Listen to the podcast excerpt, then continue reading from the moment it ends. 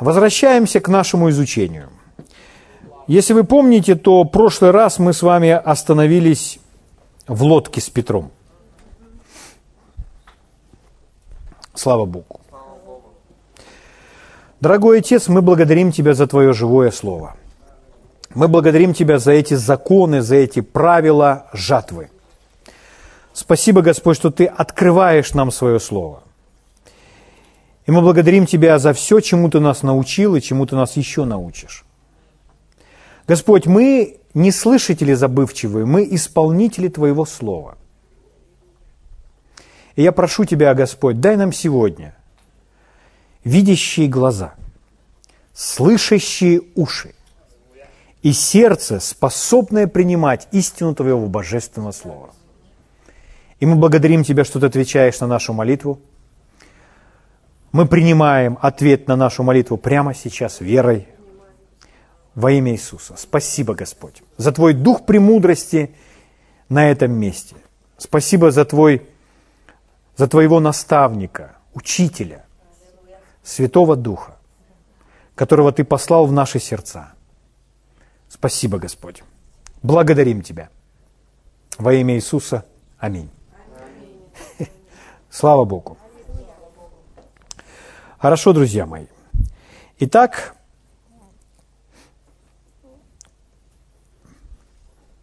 если вы помните, то ну, я немножечко раньше вам возьму, напомню, о чем мы говорили, потому что у нас появилось три пункта относительно э, жатвы, которую мы с вами должны пожать. Что мы должны знать о той жатве, которую мы с вами хотим пожать.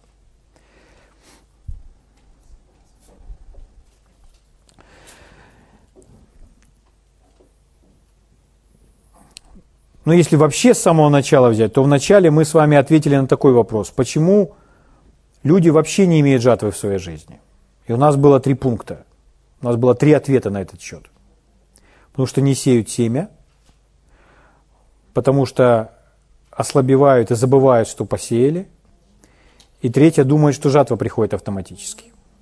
А потом мы начали говорить, что почему у некоторых людей жатва маленькая – и опять мы с вами говорили о том, что люди сеют экономно, сеют скупо.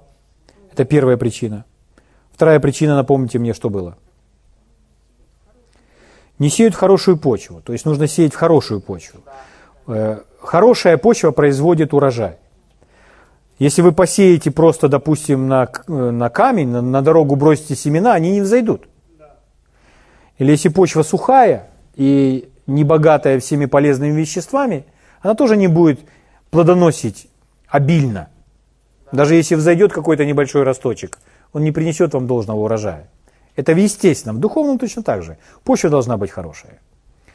Третье правило у нас – это благословение должно присутствовать. То есть э, дождь, дождь и свет, дождь и солнце должно быть всегда для семени. Чтобы оно росло и чтобы появился урожай. Четвертая причина – это Э, люди не, не знают, что жатва пришла. Они просто не, не различают, где она. И вы помните, как Иисус их учил. Вы говорите, что четыре месяца и наступит жатва, а я говорю вам, возведите очи ваши и посмотрите на нивы, как они побелели. То есть они думают, что жатва через четыре месяца, а Иисус меняет их мышление и говорит, а сейчас жатва. И он говорил о великой жатве душ – но этот принцип верен во всем, в каждой сфере нашей жизни. Итак, что нам с вами необходимо знать о жатве, чтобы, чтобы знать, что жатва наша, что она есть, что она существует, какими качествами это обладает или какие характеристики нам необходимо знать о жатве. Ну, по порядку. Нам с вами нужно знать, когда – когда жатва? То есть жатва сейчас или нам еще нужно подождать?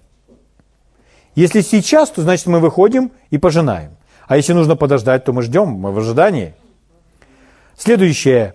Где моя жатва? Мы должны знать, где находится поле. Если мы не знаем, где поле, то мы не пойдем пожинать. Где, где мое поле с моей кукурузой? Тебе говорят, у тебя у тебя 5 гектаров засажено кукурузой. Ты когда собираешь ее собирать? У меня 5 гектаров, где они? Расскажите мне, где эти 5, в какую сторону ехать? Ну так ведь? И следующее правило нам нужно сколько? Сколько моя жатва? Мне туда ехать на велосипеде с мешком? Или мне брать с собой грузовик? То есть, если там гектары, и вам нужно несколько грузовиков, а вы приехали с велосипедом и с пакетом, то вы не увезете все с собой. При всем желании. Поэтому нужно знать сколько. Итак, по порядку. Когда, где, сколько? Вот три вопроса, на которые мы с вами отвечаем. Если вы были в прошлый раз, то на первый вопрос мы очень доходчиво ответили. Когда? Мы с помощью водительства Духа Святого можем предвкушать, что жатва пришла, что время, или она близко, если она приближается, вот оно сейчас, вот оно приближается, и вы будете предвкушать в своем сердце. Дух будет вести вас, он будет показывать. Я вам давал несколько, многие места Писания. Радость индикатора этого. Вы можете переслушать это. Это то, что было в прошлый раз. Итак, следующее мы с вами сказали, это где?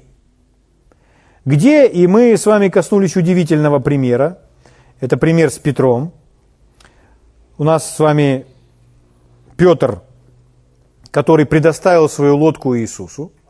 Эта история описывается в Евангелии от Луки в 5 главе с 1 стиха. То есть Петр ловил всю ночь со своими братьями. И когда он причалил уже к берегу, и они начали мыть эти сети, чтобы их сложить, развесить, высушить и отправиться домой, отдыхать после тяжелой трудовой ночи, то в этот момент к нему подходит проповедник. И проповедник попросил у Петра его лодку, и попросил ее немножко отплыть от берега, чтобы использовать лодку как подиум, как сцену, как кафедру, с которой он сейчас будет учить. Вы так спокойно реагируете, вы привыкли к этой истории, но я хочу вас заметить вам прежде всего, что Петр согласился, он сказал, хорошо, Господь, и он сделал это. Он сказал Иисусу «да». И мы можем с вами так сказать, ну, конечно же, он скажет, да ведь это же Господь. Но дело в том, что Петр, он еще не знает, что это Господь. И это подошел к нему 30-летний молодой человек который выглядел точно так же, как мы с вами. Ничем не отличался. У него не было никакой ни ауры сзади, ничего такого. Подходит просто 30-летний раввин, иудей, молодой человек, и просит у него лодку. И Петр соглашается, несмотря на то, что это нарушает его планы, его распорядок, что он уставший физически, и он, возможно, совсем не очень хочет это делать. Но он предоставляет свою лодку Иисусу. Итак, когда он это сделал, предоставил свою лодку Иисусу, в четвертом стихе написано, Евангелие от Луки, 5 глава, 4 стих. «Когда же перестал учить, сказал Симону, отплыви на глубину и закиньте сети свои для лова». Или для жатвы. Угу. Итак, мы с вами, вот здесь этот принцип, который мы с вами изучаем. Мы задаем вопрос, а где моя жатва? То есть Петр, он предоставил свою лодку, свое имущество Богу. Он посеял свое семя. И теперь задается вопрос, где жатва Петра? Господь покажет ему, где жатва. Господь проведет его на его поле. И вот что он делает.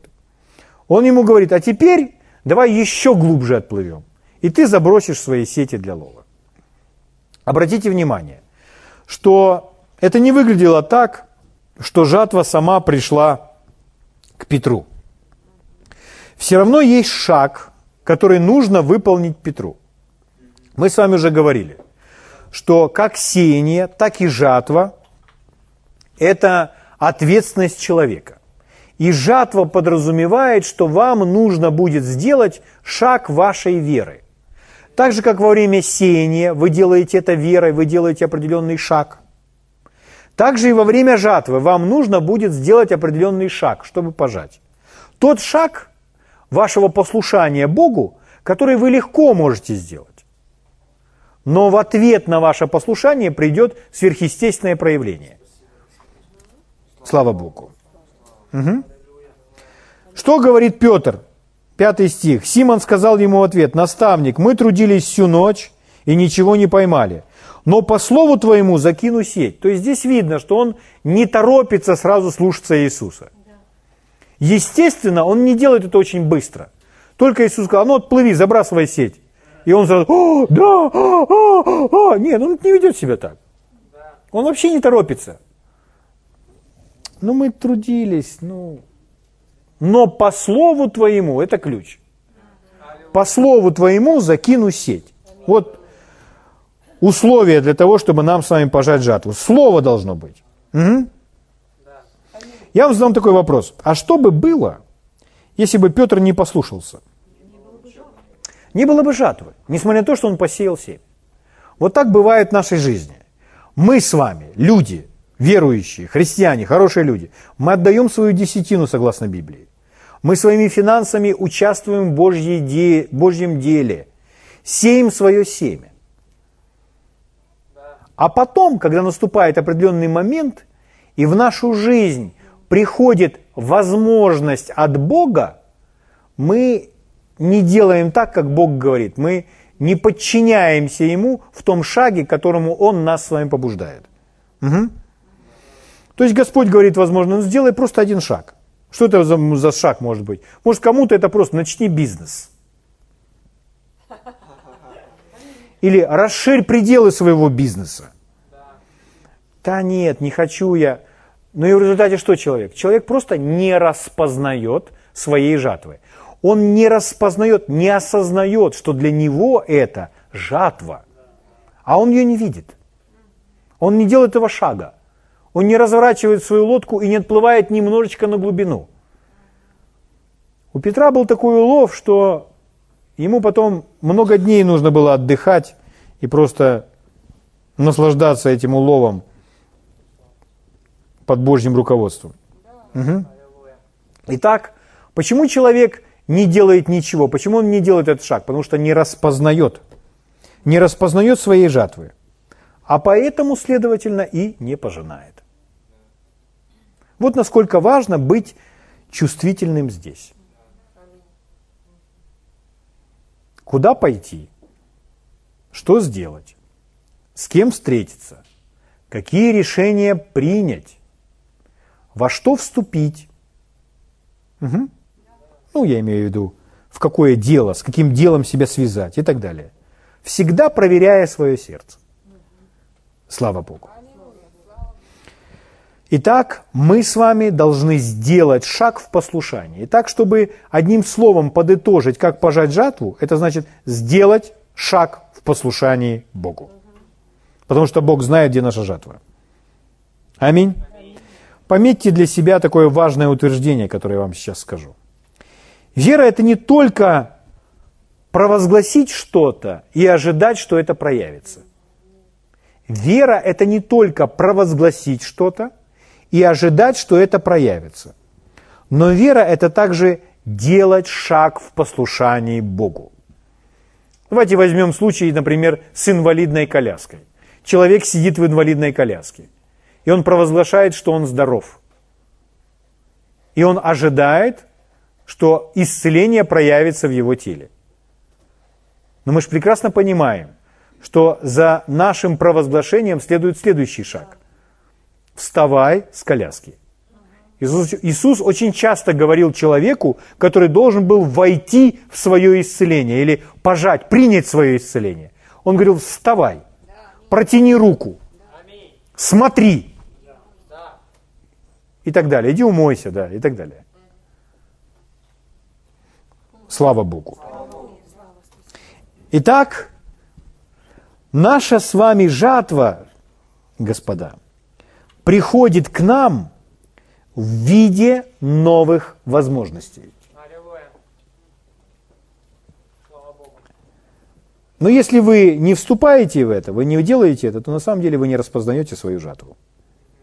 А если вы сделали этот шаг, вы вступили в эту возможность, связали себя с чем-то, к чему Господь вас привел, то, возможно, спустя 10 лет вы будете мультимиллиардером, потому что вы в это вошли.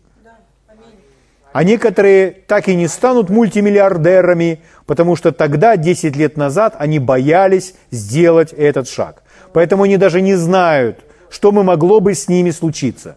Вот как важно понимать, распознавать Божий голос и следовать за ним. Угу. Ну, у нас есть прекрасная история, библейская, пример Исаака. Помните Исаака? Исаак – это сын Авраама.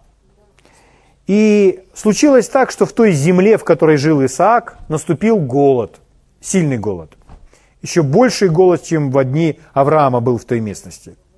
И у Исаака было желание покинуть эту местность, как все, потому что все покидают эту местность, и все идут в Египет. Потому что в Египте организована жизнь так, что там можно прожить. Поэтому все идут в Египет. Но Исаак намеревался пойти в Египет. Но Господь ему сказал, а ты не ходи в Египет. Ты оставайся здесь. Я тебя благословлю в этой земле. И что делает Исаак? Исаак в послушании Богу остается в этой земле, в этой земле сеет свое семя, и в этой земле собирает урожай.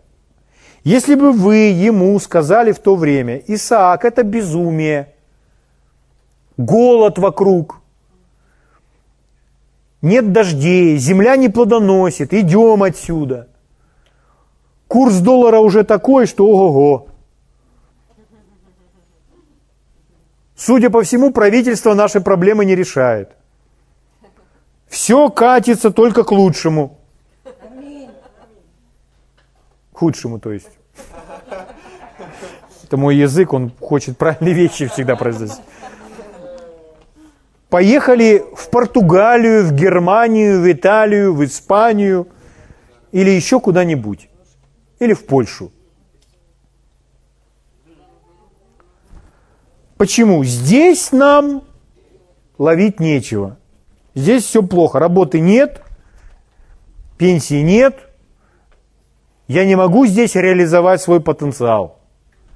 Я не могу здесь умножиться. Я не могу здесь так вы видит человек. И поэтому, Исаак, что тебе здесь сидеть?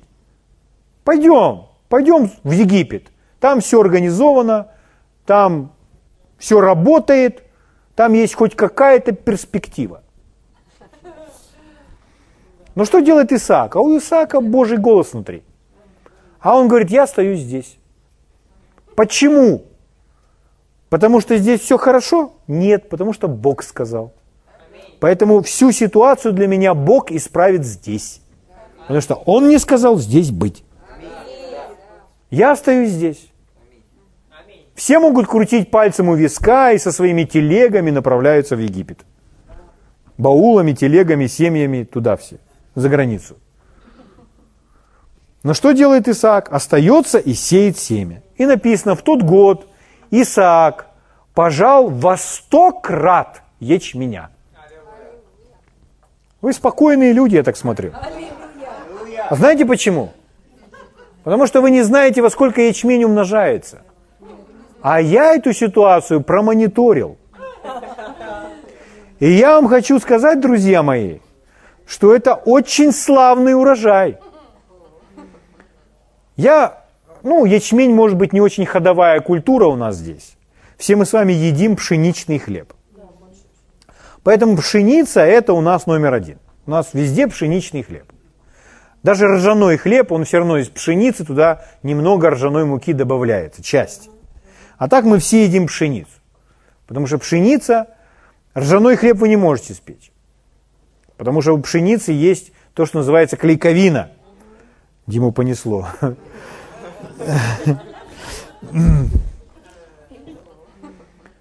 Я ну, ячмень может быть не очень ходовая культура у нас здесь. Все мы с вами едим пшеничный хлеб.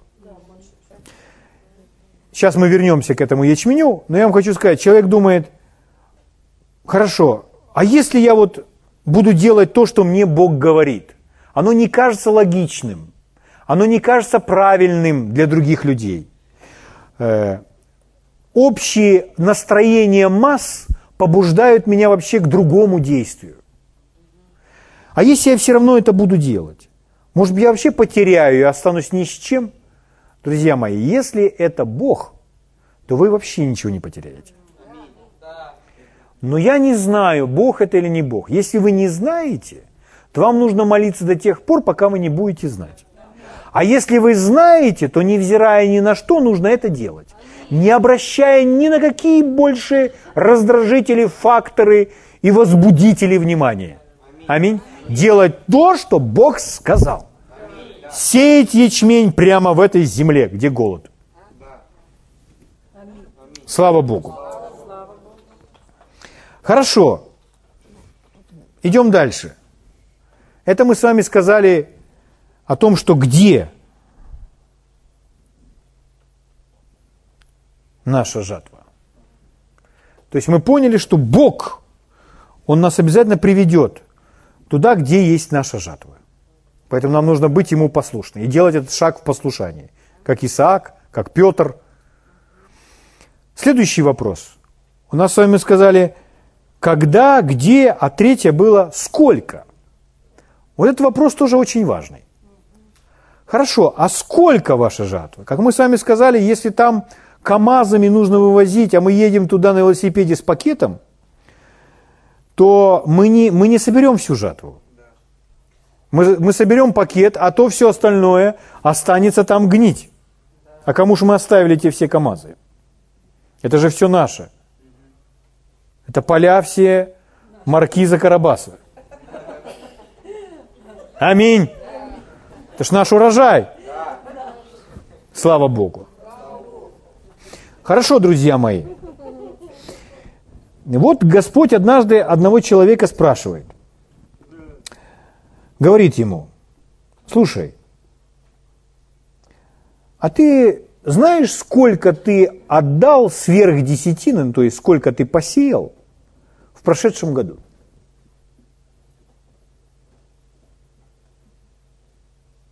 Ну, я не знаю, что вы ответите. Но этот человек, он все записал.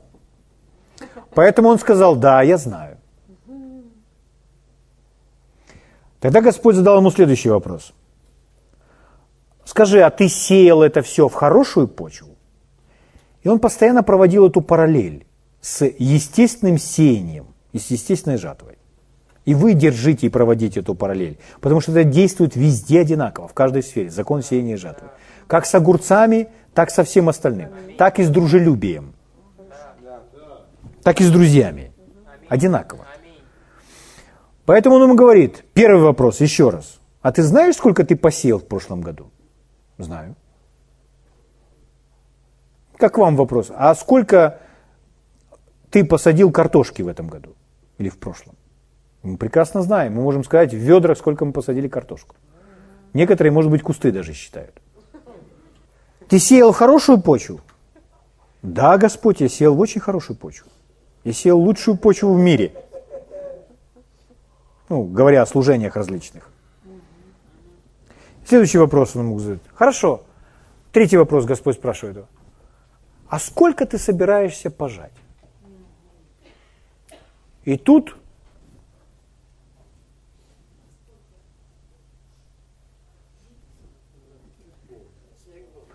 Ну да, это такой дежурный ответ. Как Бог даст, сколько будет? 30, 60 и 100. Вот за эти цифры мы зацепились, это очень хорошо. Дело в том, что его Господь спросил, а сколько ты собираешься пожать? 30 крат? Или может быть 50? Может 40? Сколько собираешься пожать? И он понял, что он не думал на эту тему. И вот он начал исследовать следующее. Дело в том, друзья мои, что мы, чтобы больше про это увидеть и понять, можем посмотреть на естественное, как в естественном происходит умножение. Так вот, я беру сейчас культуру, самую распространенную в этой стране, как хлеб, то есть пшеница. Вот пшеница, например. Мы все привыкли к пшенице, мы все ее знаем, мы все знаем, что она растет на колоске – И вот нам, нам с вами интересно, во сколько раз умножается пшеница? Я нашел информацию в интернете в нескольких источниках. Вы сейчас, чтобы проверить себя, можете себе на бумажке написать, во сколько крат, только никому не говорите, просто напишите, как вы думаете, во сколько крат умножается пшеница? Просто себе напишите. Мы сейчас скажем с вами максимальное число, реально существующее в Украине. Во сколько раз умножается пшеница? Если говорить о ячмене, который умножился у Исаака, то мы знаем, он собрал ячменя во сто крат. То есть он у него умножился во сто раз. Да? Так вот, смотрите, друзья мои. Например, для озимой пшеницы это традиционно 5 миллионов штук, то есть 5 миллионов зерен, сеется на 1 гектар. Гектар это 100 на 100. Да? 100 соток. Или, чтобы говорить фермерским языком, это 200 килограмм на гектар. Вот так сеет. 200 килограмм на гектар сеет на, этот, на эту территорию. Дальше считают. Это, это я просто вам беру из совершенно... Э, это статистические данные, э, фактические э, фермеров, живущих в нынешнее время в, в этом регионе. Украина, Белоруссия, Россия. Итак, потери перезимовки, то есть не, все, не всякое зерно перезимовывает. Потери перезимовки 12%. Это при удачной перезимовке. То есть это минимум 12%. Следующее. Невсхожесть, не все взошли, тоже 12%. Ну, плохое семя видно было. Тоже 12%. То есть 12-12 это уже 24. То есть одна четвертая посеянных зерен не взойдет. Это не сразу считают. Но это по факту все. Итого на поле будет, то есть посеяли 5 штук, ой, 5 миллионов зерен, значит будет 3 миллиона 750 тысяч ростков. Угу. И вот эти росточки, если опять их там, ну, все э, по среднему арифметическому там все умножить, в общем, они тогда будет, это максимум, 45 центнеров с одного гектара. 45 центнеров. Центнер – это 100 килограмм. Значит, умножаем с вами на 100. Получается 4500 килограмм с одного гектара. Угу. А посеяли 4500 килограмм, а посеяли 200 килограмм. Поэтому это получается урожай 22 с половиной крата. 22 крата. В 22 крата. Слышите, да? Так вот, но фактически, фактически, в среднему, по среднему арифметическому, читаю вам данные другого источника. Согласно оценкам экспертов, там таких-то, 2014 год. Средняя урожайность пшеницы в Украине, 2014 год, составила 38,9 центнеров с гектара. Почти 40. Не 45, а 40. 40 центнеров с гектара что на 32% превышает аналогичный показатель для американской зерновой. Не знаю, почему не взяли это. Хорошо. Э, у них 29,4, 30 центнеров с гектара. 30 центнеров с гектара. Угу. То есть, если 30 центнеров с гектара, это в 15 крат. Понимаете, насколько умножает? В 15 крат. Но при этом следует отметить, что продуктивность украинской пшеницы традиционно превышает урожайность зерновой в Соединенных Штатах. Но превышение на 32% является рекордным за последнее десятилетие. Кроме того, урожайность пшеницы в Соединенных Штатах является стабильной и за последнее десятилетие колебалась в пределах от 26 до 31,7, до 32, будем говорить, центнеров с гектара. Что свидетельствует о практически полном использовании потенциала повышения данного показателя. В Украине же урожайность зерновой в последние годы характеризуется устойчивым ростом. Я не знаю, насколько это правдивая информация, но та, которая доступна. Ну, ну есть, по крайней мере, какой-то ориентир. Итак, с 23,4 э, центнера с гектара в 2007 году до 38,9, э, ну, почти до 39, то есть до 40 почти центнеров э, с гектара в 2014 году. Слава Богу. Итак, если это умножилось в 15, 16, 20, 22 раза, 22 крата, то это так умножается пшеница. Угу. Поэтому, когда мы думаем с вами, хорошо, э, а во сколько у меня будет умножение, во сколько я ожидаю, сколько, какой я урожай пожну, то у нас должна быть с вами определенная какая-то, какой-то ориентир, что мы с вами ожидаем, сколько мой урожай. Потому что если мы с вами ожидаем, что мы пожнем, как мы с вами говорим обычно, 30, 60, 100 крат, во 100 крат, в 500, в 1000, то если мы действительно ожидаем, то мы с вами будем ходить счастливые тут. Потому что мы реально осознаем э, это великое богатство, приходящее в нашу жизнь. Ну и, как правило, человек так себя не ведет. Почему? Потому что на самом деле он этого не ожидает. Поэтому что сделал этот человек, когда Господь его спросил, а сколько ты собираешься пожать? Он задумался, и знаете, что он сделал? Он взял калькулятор. Он посчитал все им посеянное в течение года, и он начал это умножать. Угу. И там оказались очень приличные суммы. Господь спрашивает, может быть в 50 раз? Он говорит, да, наверное, в 50 раз. Наверное, в 50 раз. Но Господь спрашивает, а ты действительно ожидаешь, что именно столько к тебе придет, именно такой урожай к тебе придет? И он сказал, нет, в действительности я не верю, что это может случиться. Что в действительности вот такой урожай таких, вот таких размеров придет. И он опустился на, на меньшую просто сумму. Угу. Но Господь ему сказал следующее. Послушайте внимательно. Что бы ты подумал о фермере, который засеял, ну, например, 500 акров, ну, пускай будут гектары, 500 гектаров земель, своих полей, и ожидал урожай.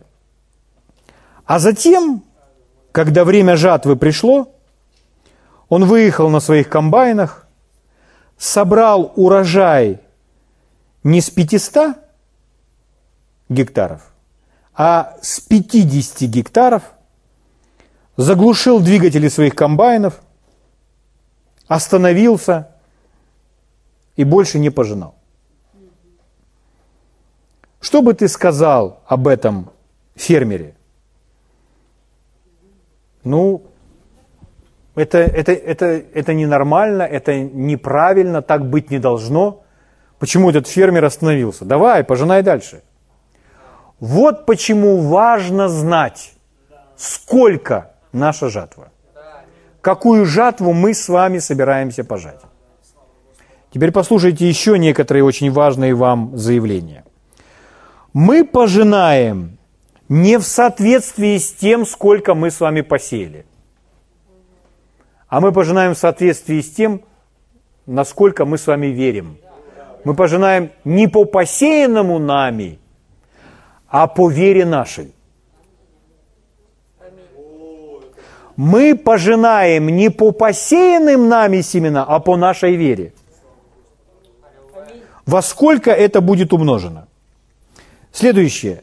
В естественной жатве, в естественной жатве, если вы не собрали, если вы собрали с 50 гектаров, а остальные 450 не собрали – то оно на поле сгниет, и вы это навсегда потеряете. В духовной жатве это не так. В духовной жатве она нетленная, поэтому она не гниет. Поэтому если вы с 450 акров или гектаров не собрали свой урожай, он по-прежнему вас ожидает. Но это кричит вера, слава Богу. Позвольте, я кое-кого все-таки из вас зацеплю. Может быть, вы думаете, вы, допуска... вы на это все смотрите так. Оставьте меня в покое.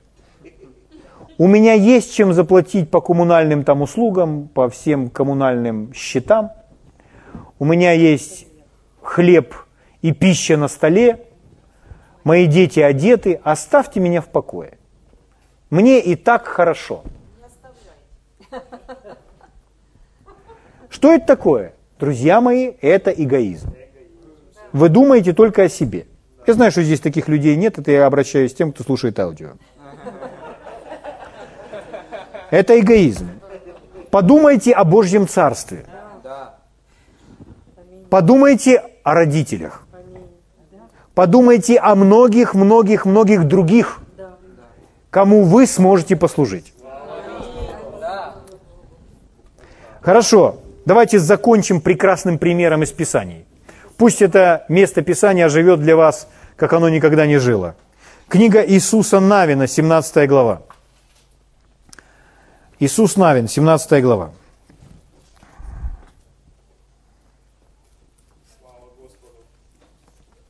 Нашли? Читаю вам с 14 стиха.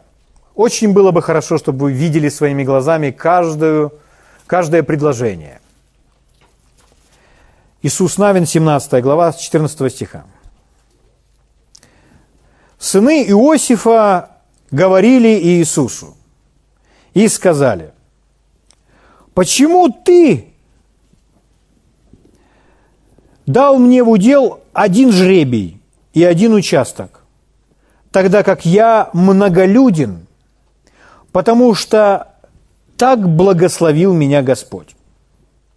То есть, почему ты нам дал участок? Только один.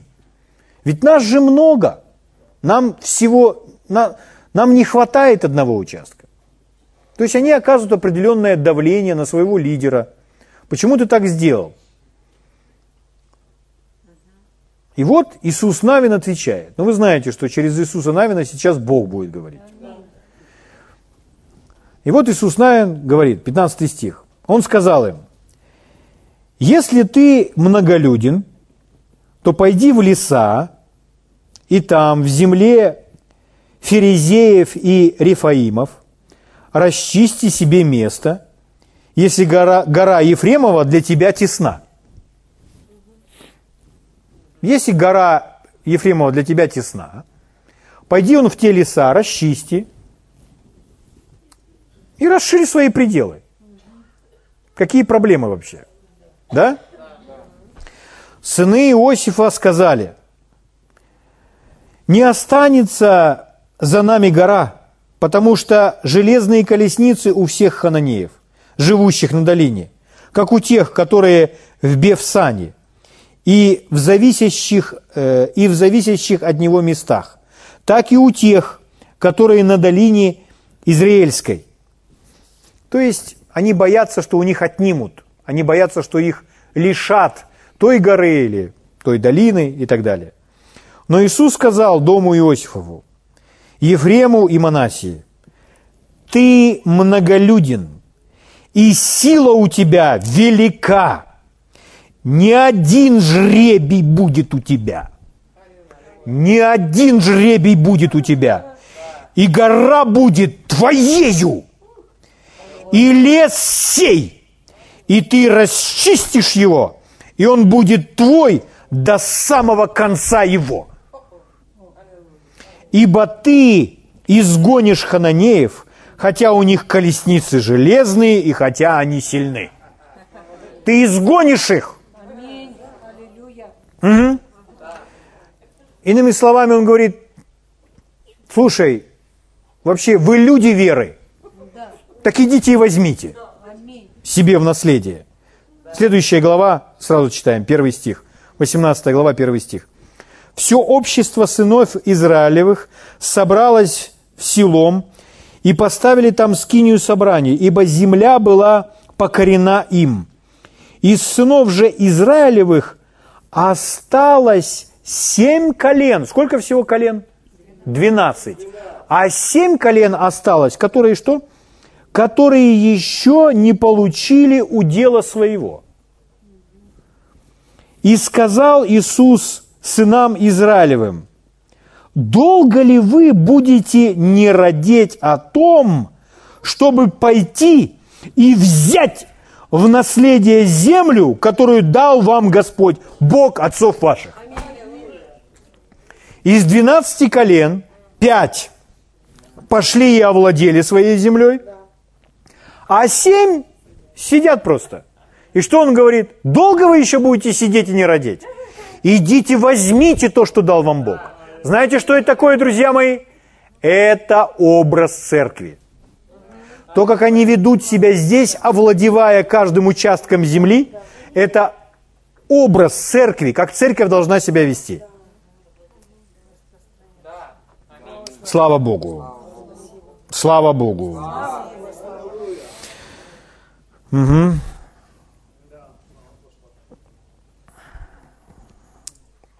У нас есть еще очень яркий пример. Это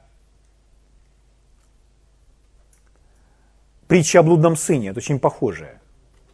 Там то же самое настроение. Но люди могут сидеть, понимаете, просто сидеть и не идти овладевать землей, которую дал им Бог. Можно сказать, ну там же тоже люди. Или еще что-нибудь. Или пусть Бог мне это даст. Но если уж Бог даст, то это уже наверняка. Понимаете, это все ложное смирение. Когда люди вот так вот сидят, и они думают, что если мы так себя ведем, то это смирение. Что если мы ничего не имеем, мы ничем не овладеваем, то это смиренный образ жизни. Но если Слово Божье говорит, иди, возьми это твое, чтобы Царство Божье распространялось, то значит смирение – это подчиниться Божьему Слову. Поэтому притча о блудном сыне, она очень сильно перекликается с этим. К отцу приходит младший сын, у отца два сына. Приходит младший и говорит, отец, дай мою часть имения.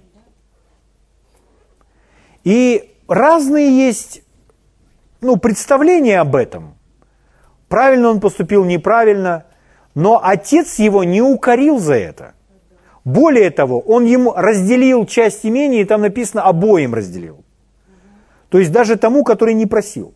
То есть в глазах отца это не является чем-то неправильным, что он начинает пользоваться своим имением, своим наследием.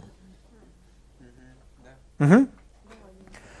В результате этот сын взял, ушел, там он все растратил, вы знаете всю эту историю, потом он вернулся, покаялся во всем. Что делает отец? Отец опять там устраивает пир, закалывает теленка, они все веселятся, потому что сын пропадал, а теперь нашелся. Слава Богу. Аминь. И вот наступает тот момент, когда приходит старший из поля. Старший из поля приходит, а здесь веселье. И он не подходит туда, он у слуги спрашивает, что случилось. Когда он узнает, что его младший брат нашелся, тот расстроился, что отец устроил пир по поводу прихода, возвращения младшего сына или его меньшего брата. И вот отец выходит и ищет этого своего старшего сынка. И старший сын начинает укорять, обвинять отца в своем несчастье. Он говорит, я все время здесь с тобой, а ты мне даже козленочка не дал, чтобы мы погуляли с ребятами, с друзьями. И так далее. А что говорит ему отец? А отец говорит, сын. И вот он произносит эту удивительную фразу. Все мое твое. Иными словами, все мое твое, возьми это. Это земля ваша, возьмите ее. Семь колен приходят и стонут, что им мало земли. Так идите возьмите. Расчищайте лес, приготовьте себе. Если нужно кого-то откуда-то выгнать, идите, выгоните откуда-то. Это ваша земля. Идите, овладевайте ею. Здесь то же самое. Сын, все мое твое. Пользуйся этим имением, пользуйся этим имуществом. Слава Богу. Иисус приводил такой пример, говоря о том, что если к вам пришел гость, и так получилось, что у вас нет хлеба, а уже поздно и магазины все закрылись, то вы идете к своему соседу, к другу, и стучите к нему в дверь и говорите, ко мне пришел, приехал друг, а у меня нет хлеба. Слушай, дай мне хлеба. Дай мне хлеба, чтобы я гостя своего накормил. Дальше Иисус говорит, говорю вам, если он не даст вам по дружбе, то по неотступности точно даст.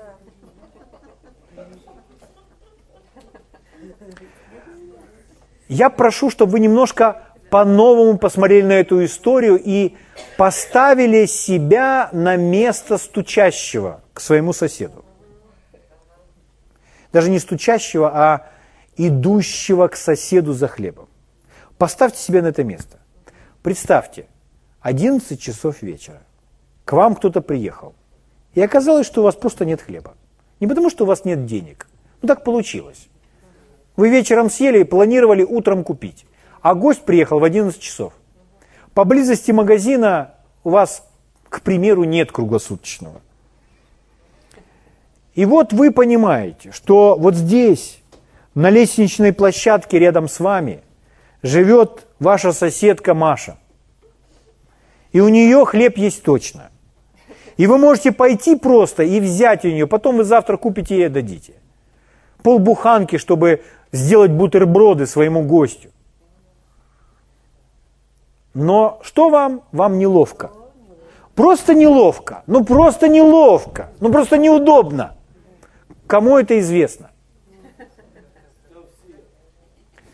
Но, друзья мои, вы уже уговариваете своего гостя. Ты знаешь, у меня там есть кашка. Ее, в принципе, можно и без хлеба с маслом. Ты согласен? А он говорит, да ладно, давай уже без хлеба. И в результате вы так и согласились. Но та кашка была бы лучше бы с хлебом и с маслом. Аминь. И вот вы принимаете решение. Хорошо, я пойду и постучусь к Маше. И вы просто приняли решение. Тук-тук-тук-тук. 11 часов. Маша, наверное, уже посмотрела новости и заснула. Это я ее подыму с постели. Ой, так неловко, она не проснулась. Ой, пока не проснулась, пойду домой. Нет, вы приняли решение, что Маша доспит свое завтра. Вы хотите угостить своего гостя. И что вы делаете? Тук-тук-тук-тук. И вам открывает дверь Маша. Говорит, Маша, извини, что я тебя поднял или подняла. Ко мне вот приехал друг, а хлеб закончился. Дай полбуханочки завтра куплю, отдам. Маша говорит, да, конечно, что за проблема? Или Маша говорит, ой, разбудили, разбудили меня. Не, что ты, разбудили меня. Разбудили меня, подняли с постели. Или Маша говорит, звичайно, я дам вам цей хліб. Добре, дорогесенькі мої, я дам вам цей хліб. Как бы она себя не вела, как бы она себя не вела, вы достигли цели, вы получили хлеб. Завтра вы ей купите целую буханку. К чему я? Смотрите, что говорит Иисус. Это все мы говорим про жатву. Смотрите, что говорит Иисус. Это Евангелие от Луки, 11 глава, 8 стих, вот эта история, которую я вам только что говорю. Вот его слова. «Если, говорю вам, он не встанет и не даст ему по дружбе с ним, то по неотступности его, встав, даст ему сколько просит». Сколько просит? Слава Богу. Он это понимает, это, это не образ действия, что всегда нужно ходить так хлеб просить. Это просто история демонстрирует состояние внутренности человека, состояние сердца человека. Так вот, в оригинале слово «неотступность» знаете, что означает? Одно из значений этого слова – без застенчивости. Еще одно значение – это из греческого оригинала, чтобы перевести это слово. Без робости. Без застенчивости, без робости – Поэтому те семь колен, они пошли не владели своей землей по каким-либо причинам, может быть из-за лени, может быть из-за неверия, может из-за застенчивости или робости, но так ваш гость останется голодным, и вы вместе с ним. А если вы все-таки сходите, переступите через себя, через свою там эту, и пойдете, постучите и принесете ему хлеба, то у вас будет, будут бутерброды на вечер, слава Богу. Поэтому, друзья мои, давайте пожнем все наши урожаи. Каким образом? Верой, совершая свой шаг в послушании Богу. Аминь. Слава Богу. Давайте встанем, поблагодарим Бога.